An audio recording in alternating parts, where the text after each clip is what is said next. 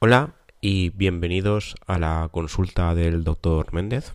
Yo soy Roberto Méndez, médico de familia y, bueno, como diría Pedro de Diario Runner, especialista en nutrición clínica, deportiva y ciencias del deporte.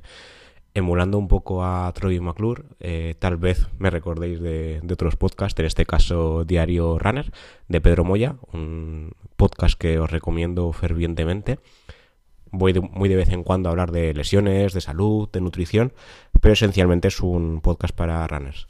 Además también escribo en, en español, el periódico, en la sección de ciencia y salud, sobre eso, sobre medicina, que es mi trabajo, sobre salud en general, sobre nutrición en particular y de vez en cuando sobre deporte. Mi plan al, al iniciar este nuevo podcast eh, por mi parte, en este caso, normalmente colaboraba con, con Pedro, como comentaba, pero mi plan es hablar un poco de, qué hago mi día a día realmente. O sea, esto no va a ser una consulta médica, no es ese mi plan. Para las consultas médicas eh, ya están cada uno de vuestros médicos de familia. Yo en este caso también tengo, eh, no sé si son ahora 1500 pacientes por cada médico, entonces ya tengo suficiente. Mi plan es un poco contaros cómo es la, la consulta médica desde dentro, ¿no? O sea, qué anécdotas vimos cada día desde, desde la perspectiva médica pero un poco con un, con un, toque de humor, evidentemente guardando siempre la confidencialidad y aprovechando las historias del día a día para divulgar, ¿no? Para contar algunos conceptos que, a ver, muchas veces en los periódicos o en los, web, o en los sitios web eh, específicos son un poco aburridos, ¿no? Empezamos ahí a, a hacer historias hiper largas y tediosas sobre algún concepto y yo creo que es mejor basarlo en historias reales y también hablaré sobre salud, sobre nutrición, sobre deporte, que son las cosas que me gustan esencialmente. Y, poco más. Seguramente espero, si todo va bien, si esto tiene cierto éxito, ¿no? Eh, hablar con más compañeros de otras ramas de la salud. Siempre eso, desde un punto de vista más humano, menos teórico, menos científico y más del día a día, ¿no? Más de las historias. En este caso, por ejemplo, eh, emulando un poco ¿no? a, Diario Runner, que suele ser, son podcasts cortitos, y, Pedro va contando sus pinitos ¿no? como corredor. Mi idea sería contar un poquito eh, qué es lo que hacemos los médicos en el, en el día a día. O sea, no os voy a contar eh, qué medicamento hay que tomar para X enfermedad o qué consejos me das para hacer esto. Podemos hacer alguna vez preguntas y demás, pero no, no es el plan. El plan es hablarlo un poquito más informal, ¿no? Contar un poquito anécdotas, eh, que sea divertido, ¿no? Que sea entretenido. Eh, de vez en cuando seguramente también hablaré de algún que otro artículo de los que haya escrito, en este caso en el español, o bien de, de lo que se dé en el día, ¿no? Muchas veces hay eh, polémicas en las redes, en, sobre todo esto suele pasar en Twitter o Instagram, pero he visto que sobre todo se inician en Twitter y muchas veces yo lo que hago es recompartir cosas de los demás cuando realmente podría pararme y pensar y, explicar qué es lo que veo yo ahí porque no quiero decir ya llevo unos cuantos años escribiendo. De hecho mi plan eh, con el podcast es celebrar los 10 años que llevo escribiendo en este, en este caso a nivel de blogging. Primeramente fue con un blog propio con se llama Ciencia Luego este se fusionó con Omicrono y ahora Omicrono forma parte de, de, una vertical de tecnología en, en, español, que si no lo leéis también os lo recomiendo mucho. Y luego está la sección de ciencia, que es la que, en la que colaboro yo. Eh, y hoy realmente mi idea era, bueno, hacer un poco de introducción, ¿no? Eh, a ver de, de qué va todo esto. Y, eso, esencialmente, celebrar los, los 10 años desde que me inicié en, la vida en Internet, entre comillas. Y bueno, la verdad es que ha sido un año duro para la profesión, tanto para profesionales de medicina como de enfermería, como de todos ámbitos de la sanidad, sin olvidar ni administración, celadores, eh, miembros de la limpieza y, y, otros que seguramente me olvidaré. La verdad es que, claro, yo solo puedo hablar a nivel sanitario, que es donde, donde convivo en mi día a día, pero han habido otras muchas profesiones así.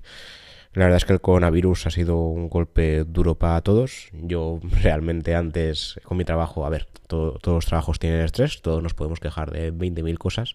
Yo soy especialmente quejica, no nos vamos a engañar pero era feliz con mi trabajo. Ah, la verdad es que estaba muy bien, sigo estando muy bien, o sea, el trabajo me, me gusta, o sea, no estoy ahí por, por, por estar, me gusta mi trabajo, pero la verdad es que este año se ha vuelto un poco duro eh, con el tema de la pandemia, todo el mundo está enfadado, ya había antes listas de espera en general y ahora pues evidentemente hay más, ha habido un parón drástico con todo, sobre todo con el tema de, cirugías, de derivaciones a especialistas, y claro, la gente eso lo nota. Y nosotros pues somos el, el dique de contención o el muro, como le llegaban a llamar mis compañeros del hospital cuando acabamos la especialidad, emulando un poco en este caso a, Juego de Tronos, ¿no? Somos el, la atención primaria, somos el, el muro para defender un poquito todo el sistema sanitario y está yendo un poco mal. Pero bueno, en este caso yo creo que aún pues eso hay mucho que mejorar. Eh, podemos hacerlo bien entre todos o, no. Eh, claro, esa es la, la, visión que tenemos nosotros desde, en este caso desde abajo, ¿no? La atención primaria es el primer punto de encuentro para la gente hacia el sistema.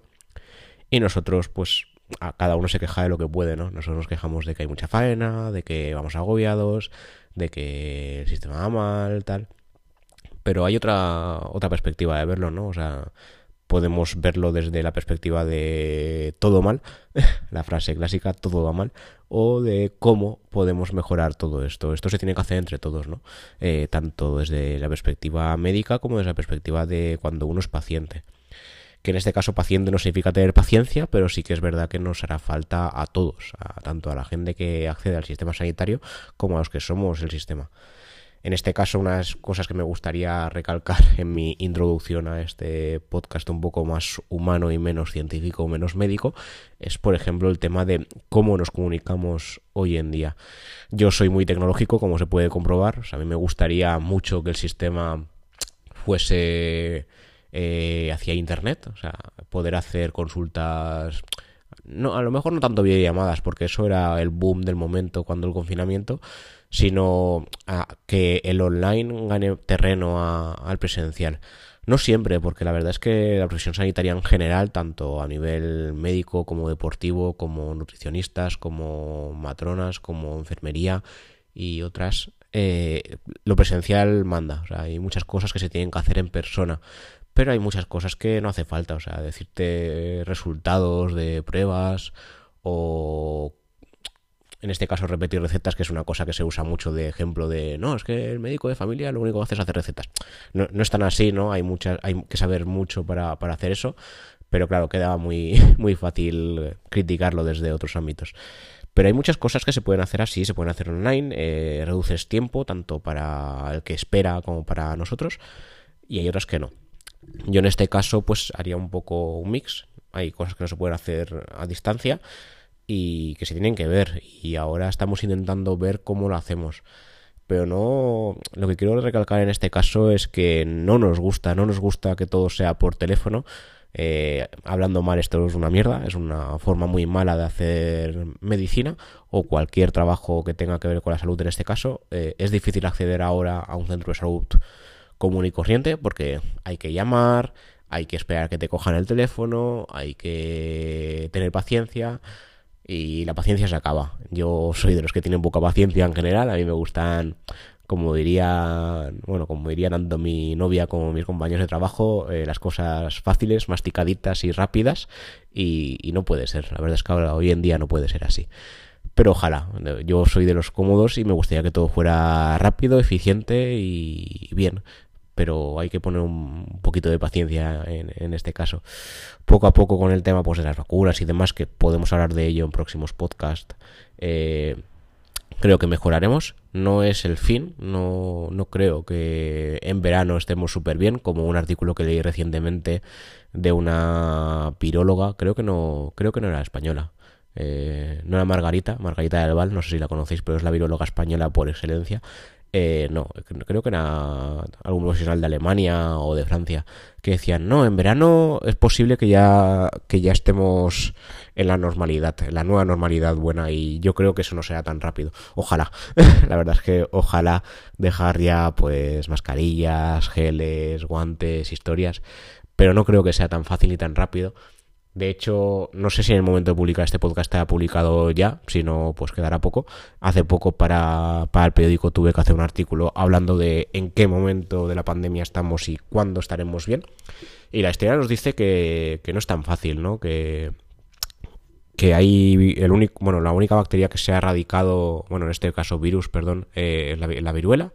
Eh, fue el único microorganismo que logramos eliminar, logramos erradicar ya no existe, ya no hay casos porque con la vacunación se logró erradicar.